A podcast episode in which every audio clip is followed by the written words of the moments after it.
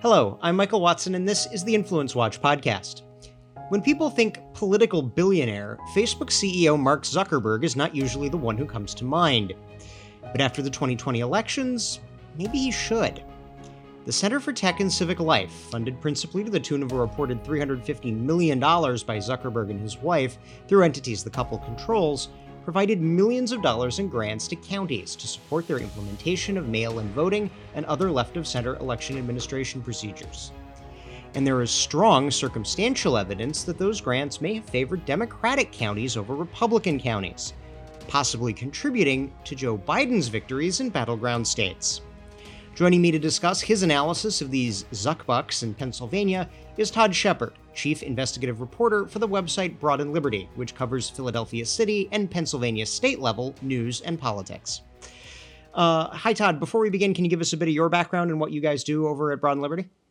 Yeah, we're happy to be one of the uh, most uh, liberty focused, uh, if not maybe the liberty focused uh, outlet in Pennsylvania. Uh, started just a little bit more than a year ago, and and like a lot of places, we just realized that there were stories from a centrist or even right of center uh, angle or, or point of view that weren't being covered. And, and we were ready to step in and fill that void in Southeast Pennsylvania and Philadelphia generally. Uh, my background I'm a graduate of, and this will sound a little bit odd, but yes, I cover Philadelphia politics, but I'm a graduate of Oklahoma Baptist University. Uh, I worked in uh, radio in Denver at 850 KOA for a little bit, and also worked as the investigative reporter at the Independent Independence Institute, which is a free market think tank in Colorado, and uh, also have spent uh, a little bit of time at the Washington Examiner and the Washington Free Beacon. But uh, we're really excited about all kinds of things and, and, reporting and opinion that we are now publishing at Broad and Liberty, and I hope people will go check us out. Cool. Uh, so let's go to this election, go to the election stuff and the Zuckbucks. Uh, help us set the scene. I recall there being quite a bit of controversy over how Pennsylvania administered its 20, its elections in 2020, especially related uh, to these ostensibly COVID-induced widespread adoption of mail-in voting. Am, am I remembering correctly? Right. And here's the controversy is it was a Republican bill passed in 2019 that set the stage for this. And what happened was is Republicans had finally created uh, well, the bill uh, that they led, and it, it, gained a, little bit of Democrat support, but essentially it created no excuse absentee balloting for the first time. And it just wasn't perceived as uh, you know some great uh, gigantic leap forward in in ballot you know in voting or conducting elections. It was just seen as a, a, very minor portion of the bill. Once the pandemic happened though that's when all of these counties realized that no no excuse absentee balloting would be their their way to go. The principal the principal way that they would actually collect ballots in the 2020 election Exactly, and and really both. I, I, can tell you, especially in the primary, when when things were at their most confusing, when we understood so little about the virus, you know how long it lived on surfaces, uh, how how transmissible it was. We're talking May of last year, mm-hmm. almost exactly mm-hmm. a, a, year ago. You know, uh, both parties were really urging all of their uh, their followers to to use that process. So that's what set the stage for it. But there were just all of these unanswered questions, like, well, can you put drop boxes everywhere? Um, there there were restrictions on, for example, you could go to the post office and put your mail-in uh, absentee ballot in the mail, but it technically technically it was illegal for you to put two in the mail. And mm. let me just give you a quick illustration of how how most people didn't even know that. Uh, Philadelphia Mayor Jim Kenney, as he was going to vote in the general in November, he walks up to a drop box and he has two ballots in his hand. He's about to put both of them in the drop box. And the Dropbox attendant has to tell him, no, Mr. Mayor, you can only deposit yours. Uh, so you have you, to take that. So you can't, like, I mean, in the in the Maryland prime, you know, it you know, in a, in a lot of states, you know, obviously you have the states like California that have outright ballot harvesting where professional political operatives can go and collect all the ballots that they want. Yes. Uh, but like in a lot of places, you know, people will take their white, you know, you'll take your spouse's sealed ballot. That's illegal in Pennsylvania, is what you're saying. More or less, yes. Abs- it, it basically was, even though people were doing it all the time with a wink and a nod. Mm.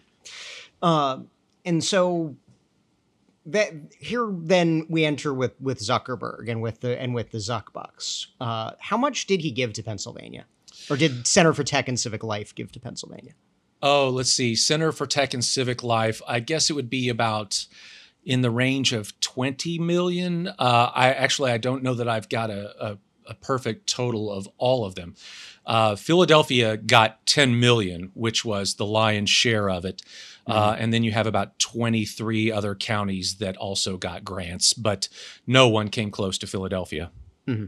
And and does that hold? I mean, obviously, Pennsylvania, uh, Philadelphia is I believe, by far the largest county equivalent jurisdiction in Pennsylvania. Correct me if I'm wrong. Yeah, you're right. Uh, so n- now, does Pennsylvania's lead hold when you control for population? So that's what really my whole story came down to. Um, it's it's not as though I obtained new documentation that uh, that your organization didn't have, or you know the Foundation for Government Accountability was also doing their own research on this at the same time, and uh, it's just that when I divided it out on a per registered voter basis that the story leapt out at me. Mm. And I know this sort of this is hard to do on a podcast, but for me really the story is it is a graph and the graph yeah, is worth Yeah, you have a you have and we'll we'll link your your article uh, at Broad and Liberty in the show notes has you know a, a graph with the counties coded by their 2016 you know, so this would have been the election preceding 2020, uh, by their uh, by how they voted in the 2016 election and the the per capita uh, or the per registered voter spending by CTCL increases, and at the high increased end is mostly blue. Absolutely, and it. Uh, remember we all how we all used to talk about the hockey stick graph in global warming. Well, mm-hmm. this is a blue hockey stick.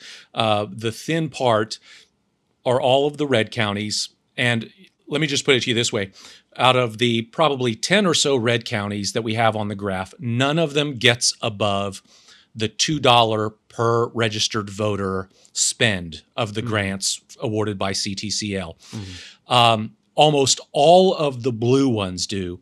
But Chester County, which is very close to Philadelphia, Chester County, their grant dollar per registered voter is over $6. Uh, it's nearly eight dollars for Centre County, and again, Philadelphia Cent- crosses Centre the eight dollars. County is is is a university town in the middle of the state, right?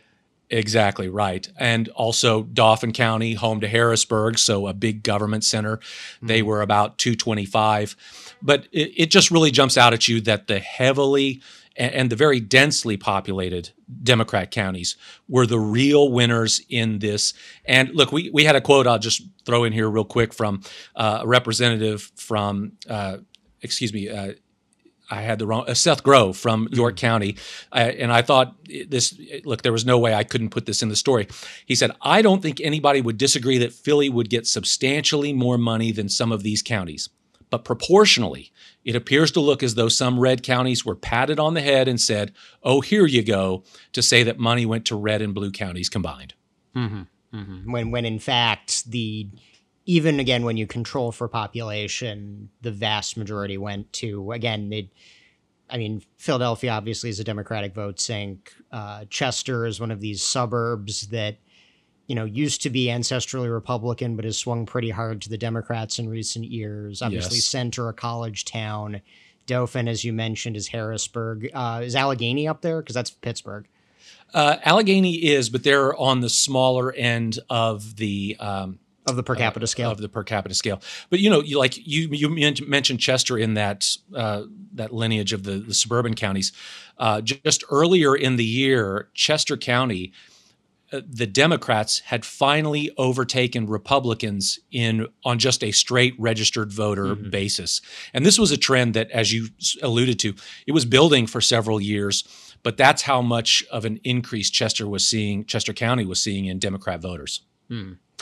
Uh, so now, has there been any sort of re- reaction? I mean, you mentioned the comments by the uh, was he a state representative or your Yes, county offi- state rep. state representative uh, by the state representative from York, um, uh, who was uh, who had some problems with this. Has the state government done any done anything in response to? Uh, to this going forward, I know there there have been some states. I know Pennsylvania has divided government, but there have been some states that have either outright prohibited or placed more restrictions on these kind of grants going forward. Right. Arizona has banned them. I believe Florida has as well. Uh, so even before my story broke, uh, Republicans who are like, uh, as is happening in a lot of states across the country, Republicans are looking at some election reforms. They already had a bill that, uh, at least in part, proposed that grants like this were acceptable provided that they went to the Department of State first, and then the Department of State would allocate from there. So, in other words, mm-hmm. it wouldn't allow the grantor to sort of pick winners and losers in advance. Mm-hmm. So so it would re- so it would restrict it would prevent this sort of disproportionate all the blue counties get piles and piles of money, all the red counties get nickels. Exactly. Okay. Um, has has that advanced? uh, Has, you know, has that advanced at all? I mean, obviously, there's a, a Democratic governor who may look unfavorably upon it, but um, you know, are there are there any prospects for for that sort of reform in Pennsylvania? You know, th- as far as I understand, and I haven't uh, checked on this in in a week or so. I apologize. I should have in, van- in advance of this podcast, but I can tell you that that provision was bundled up into a bigger election reform bill, and the governor has sort of signaled that he is not a fan of the bill, and so he sort, in, in essence, he has signaled he won't support it. He would likely Mhm. veto it. That doesn't mean I think we still have a long way to go with um, the possibility of a lot of negotiating here. Um, you know, it just Yeah, depends the- on. it's the reality. The reality of divided Pretty much. is Yep. that you either you either need two thirds of support in the legislature, or you need the governor and the legislature to come to an agreement.